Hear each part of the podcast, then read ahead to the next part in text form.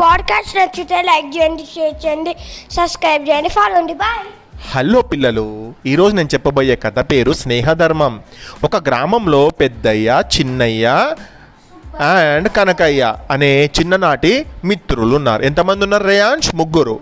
పెద్దయ్య చిన్నయ్య కనకయ్య. వీళ్ళంతా కలిసి చదువుకునే వాళ్ళు.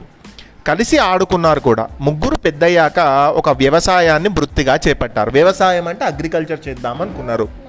అనుకుని ఏం చేసిండ్రు? ముగ్గురు పెద్ద అయిన తర్వాత వాళ్ళు ఇక అగ్రికల్చర్ చేద్దామని ఫిక్స్ అయిపోయి కనకయ్య తండ్రి చనిపోయాక భూమి అమ్ముకొని పట్నం చేరాడు.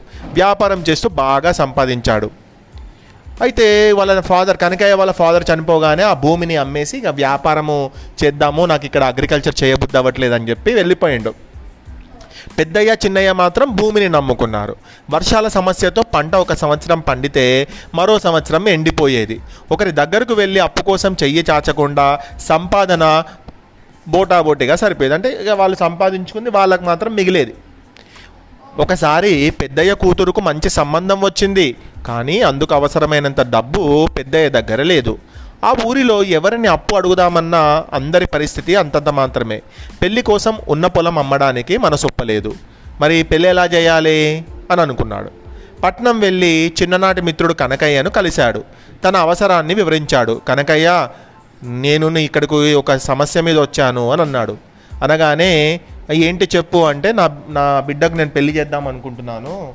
మరి వర్షాలు పడి దిగుబడి బాగా వస్తే రెండు సంవత్సరాల్లో నేను నీ అప్పు తీరుస్తాను అని అన్నాడు. పెద్దయ్య అయితే ఉన్న డబ్బంతా ఊడ్చి మరీ కొంత అప్పు చేసి తోట కొన్నాను. ప్రస్తుతం నా దగ్గర చిల్లి గవ్వ కూడా లేదు అని అబద్ధం చెప్పాడు కనకయ్య. ఫ్రెండ్ వచ్చి డబ్బులు అడిగితే ఇవ్వను అని అన్నాడు.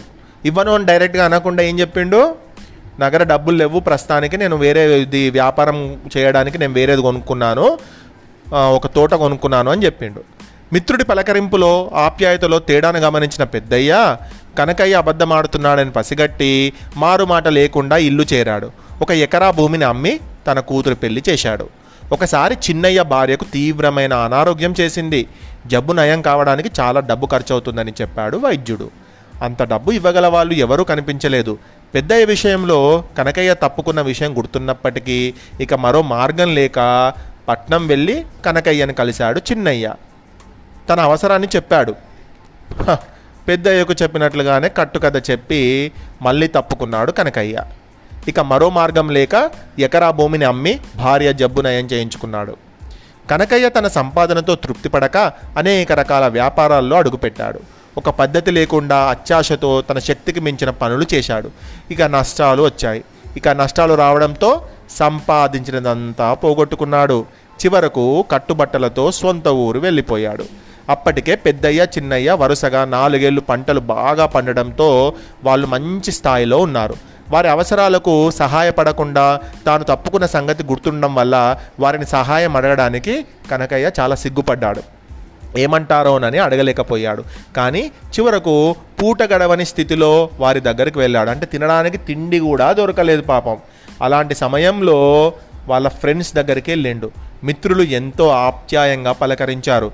కనకయ్య పరిస్థితి తెలుసుకొని అయ్యో కనకయ్య మిత్రమా నువ్వు బాధపడకు. ఏమీ తెలుసుకోకుండా నువ్వు అనుభవం లేని వ్యాపారాల జోలికి వెళ్ళావు.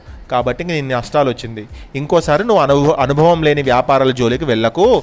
నీకు అనుభవం ఉన్న వ్యాపారాన్ని మాత్రమే తిరిగి ప్రారంభించు. సరేనా? అత్యాశ వల్ల నువ్వు రకరకాల బిజినెస్లు చేస్తున్నావు. ఆ బిజినెస్లో నీకు ఎక్స్పీరియన్స్ లేకున్నా కూడా నువ్వు అంత డబ్బు అక్కడే పెడుతున్నావు. పెట్టడం వల్ల ఏమైంది? దాన్ని నువ్వు సరిగా చూసుకోలేకపోతున్నావు. కాబట్టి నీకు ఏమైనా పైసలు అవసరం ఉంటే మేము ఇస్తాం బాధపడకు అని చెప్పిండ్రు తన దగ్గరకు సహాయం కోసం వచ్చిన వారిని తాను ఎంత చిన్న చూపు చూసి వాళ్ళకు అబద్ధం చెప్పి పైసలు ఉన్నా కూడా లేవు అని అబద్ధం చెప్పి పంపించినందుకు ఆ సంగతి మనసులో ఉంచుకోకుండా వీళ్ళు ఇంకా సహాయం చేస్తున్నారు కదా నాకు అని చాలా బాధపడ్డాడు ఎవరు? కనకయ్య. ఇక స్నేహధర్మానికి కనకయ్య కళ్ళల్లో నీళ్ళు తిరిగాయి. నన్ను క్షమించండి మీరిద్దరూ నాకు చాలా మంచి మిత్రులు. నేను మీకు ఆ ఆ రోజు నా దగ్గర డబ్బులు ఉన్నా కూడా మిమ్మల్ని కట్టుకథ చెప్పి మిమ్మల్ని వెళ్ళగొట్టాను. నన్ను క్షమించండి అని అన్నారు. అయ్యో ఎప్పటికైనా మన మిత్రులమే కదా కనకయ్య అని వాళ్ళు ముగ్గురు కూడా చాలా హ్యాపీగా ఆ ఊర్లో ఉండడం అందరూ కూడా కలిసిమెలిసి ఉండడం అనేది చేశారు. ఇంతటి చక్కటి కథ రాసిన వారు బాబు.